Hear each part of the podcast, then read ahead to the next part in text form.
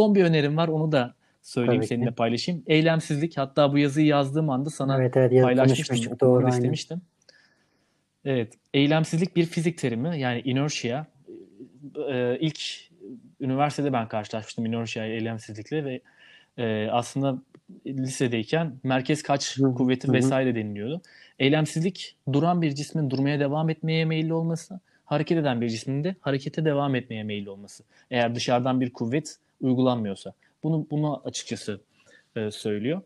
Ben eylemsizliği müşteri deneyimi tarafında bu arada eylemsizliğin vermek istediği mesaj günlük hayattan örne ele alırsak eğer kişilerin çalış e, bireylerin değişime direnç göstermesi aslında. Çünkü var olan bir şeyi devam ettirme isteğinden bahsettiğimiz için burada değişime dirençle ben e, bağdaştırdım. Bu noktada da eylemsizlik yani fizik bir fizik konusu olan eylemsizliği müşteri deneyimi tarafında nasıl ele alabiliriz dersek sen aslında çok güzel bir şekilde yorumladın ama ben şöyle hemen e, kendimce Hı. özetleyeyim.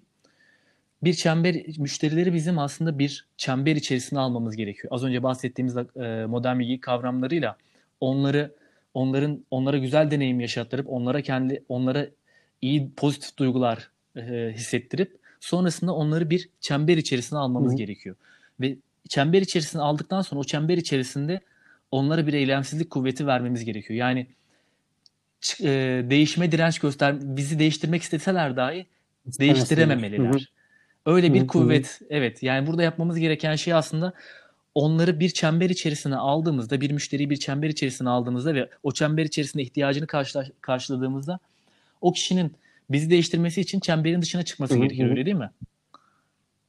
Çıkmaması için ya bizim o çemberi genişletmemiz gerekiyor ya da o çemberin çap, sınırlarını e, etraf o çem, sınırlarını biraz kalınlaştırmamız Aynen. gerekiyor. Bunu nasıl yapabiliriz? Müşterinin ihtiyacını sadece bir kanaldan veya bir şekilde karşılayarak değil. O müşterinin ihtiyaçlarını e, o müşterinin diğer bizimle ilgisi olsun olmasın diğer ihtiyaçlarını da karşılayabilecek çözümler sunmamız gerekiyor ona. Ancak o şekilde o kişinin o çember içerisinde kalmasını sağlayabiliriz. Kesinlikle. Çok diye güzel yorumlamışsın. Aslında o çember dediğimiz şey e, müşteri deneyiminde müşteri sadakati, customer loyalty İngilizcesi. Hı hı. E, ve oradaki hı hı. çemberi kalınlatmak kalınlaştırmak için yapılan şey de yani müşterinin sadece beklentisini karşılamak değil dediğin gibi beklentiyi karşıladığında hı hı. bir memnuniyet sağlarsın. Ama o çemberin e, çevresini kalınlaştırmak ve du- şeyi yapmak istiyorsan onların e, başka yerlere gitmesini engellemek istiyorsan o müşterilere duygusal bağ kurman hı hı. lazım. Yani ben sana şey örneğini vermiştim hatta.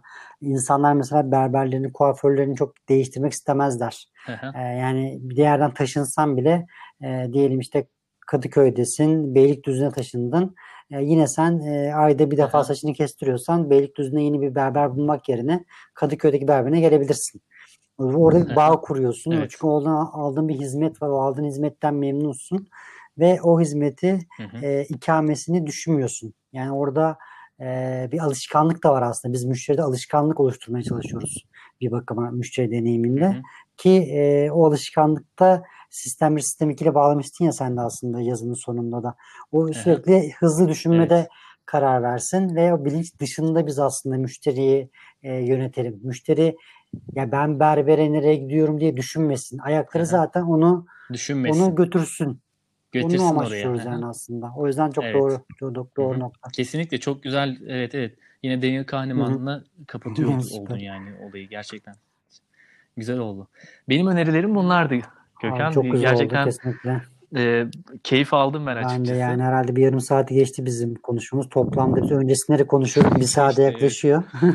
Önceki konu evet 55 dakikadır. Bir e, bölüm çıkartacağız. Muhtemelen bu konuşmalardan da herhalde bir 3 bölüm falan yine çıkacaktır. Yani, yani insanlara bu kadar şey Teşekkürler. Gerçekten yani modern bilgilik kavramlarıyla müşteri deneyimini çok güzel bağladığımız bir e, bölüm oldu, bölüm serisi Hı-hı. oldu diyelim ve gerçekten günlük hayattaki e, çoğu noktanın e, müşteri deneyimine nasıl dokunduğunu da seninle beraber bir kez daha keşfetmiş olduk.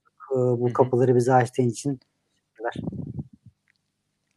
Ben çok teşekkür ederim davet ettiğin için Gökhan. Gerçekten ben de e, normalde e, bu modern bilgi kavramlarını hayatın her alanında kullanabileceğimizi düşünüyordum. Ancak müşteri deneyimi tarafında ayrıca düşünme fırsatım oldu. Güzel de oldu. Gerçekten işe yaradığını e, somut gözlerle şu anda tartışırken e, fark etmek de farklı ayrı bir keyif verdi bana.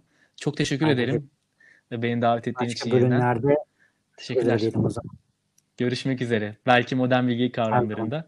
E, e, madem bu kadar konuştuk son kez bir reklamını yapayım. E, modernbilgelik.com sitesini ziyaret etmenizi kesinlikle tavsiye ederim arkadaşlar. Kesinlikle ben de aynı şekilde ve şey yani sadece web siten değil gerçekten podcastlerin de çok güzel. Ee, onları da takip edebilirler. Çok Ve yazılar gerçekten yani özellikle 3 ay dedin 3 aydır sen modern bilgide yazıyorsun herhalde ve çok hızlı da büyüdü aslında bakarsan. O da büyük başarı bence. Evet. Kesinlikle. Yani yaklaşık 3 aydır, 3 ay önce kurdum siteyi. Şu anda SEO'sunu vesaire her şeyini ben yaptım ve gerçi SEO'yu öğrendim. Web sitesi nasıl kurulur onu öğrendim. UX tarafında ben çalışıyorum. E, Baştan aşağı ben yapıyorum ve şu anda e, 30 31 farklı ülkeden ve 49 farklı şehirden e, siteye giriş var. Bunlar keyifli şeyler. İnsanlar hatta okuyorlar yani bunları görmek çok güzel. Ee, evet yaklaşık 3 ayda yaklaşık 41 tane blog yazısı yazmış oldum. Benim için de bir rekor oldu. Kaç tane açıkçası. dedin? 41 41 tane blog yazdım. Yani sen e, hiçbir yerde yazan biri olarak az çok biliyorsun Zordur yani. Yazı yazmak kolay değildir. Evet 41 tane bir blog yazdım. Haftada en az 2 tane yazmaya çalışıyorum. Benim için de güzel bir başarılı oldu, Şöyle, benim web sitem herhalde 3 3 yıldır var web sitem. Web siteme girip bakarsanız belki 15-16 tane yazı vardır yani. Dolayısıyla bence başarı. hı. Tebrikler tekrar. Çok teşekkürler Gökhan. Çok Üzere teşekkürler diyelim. abi. Dinlediğiniz için de çok Görüşmek üzere. İyi günler.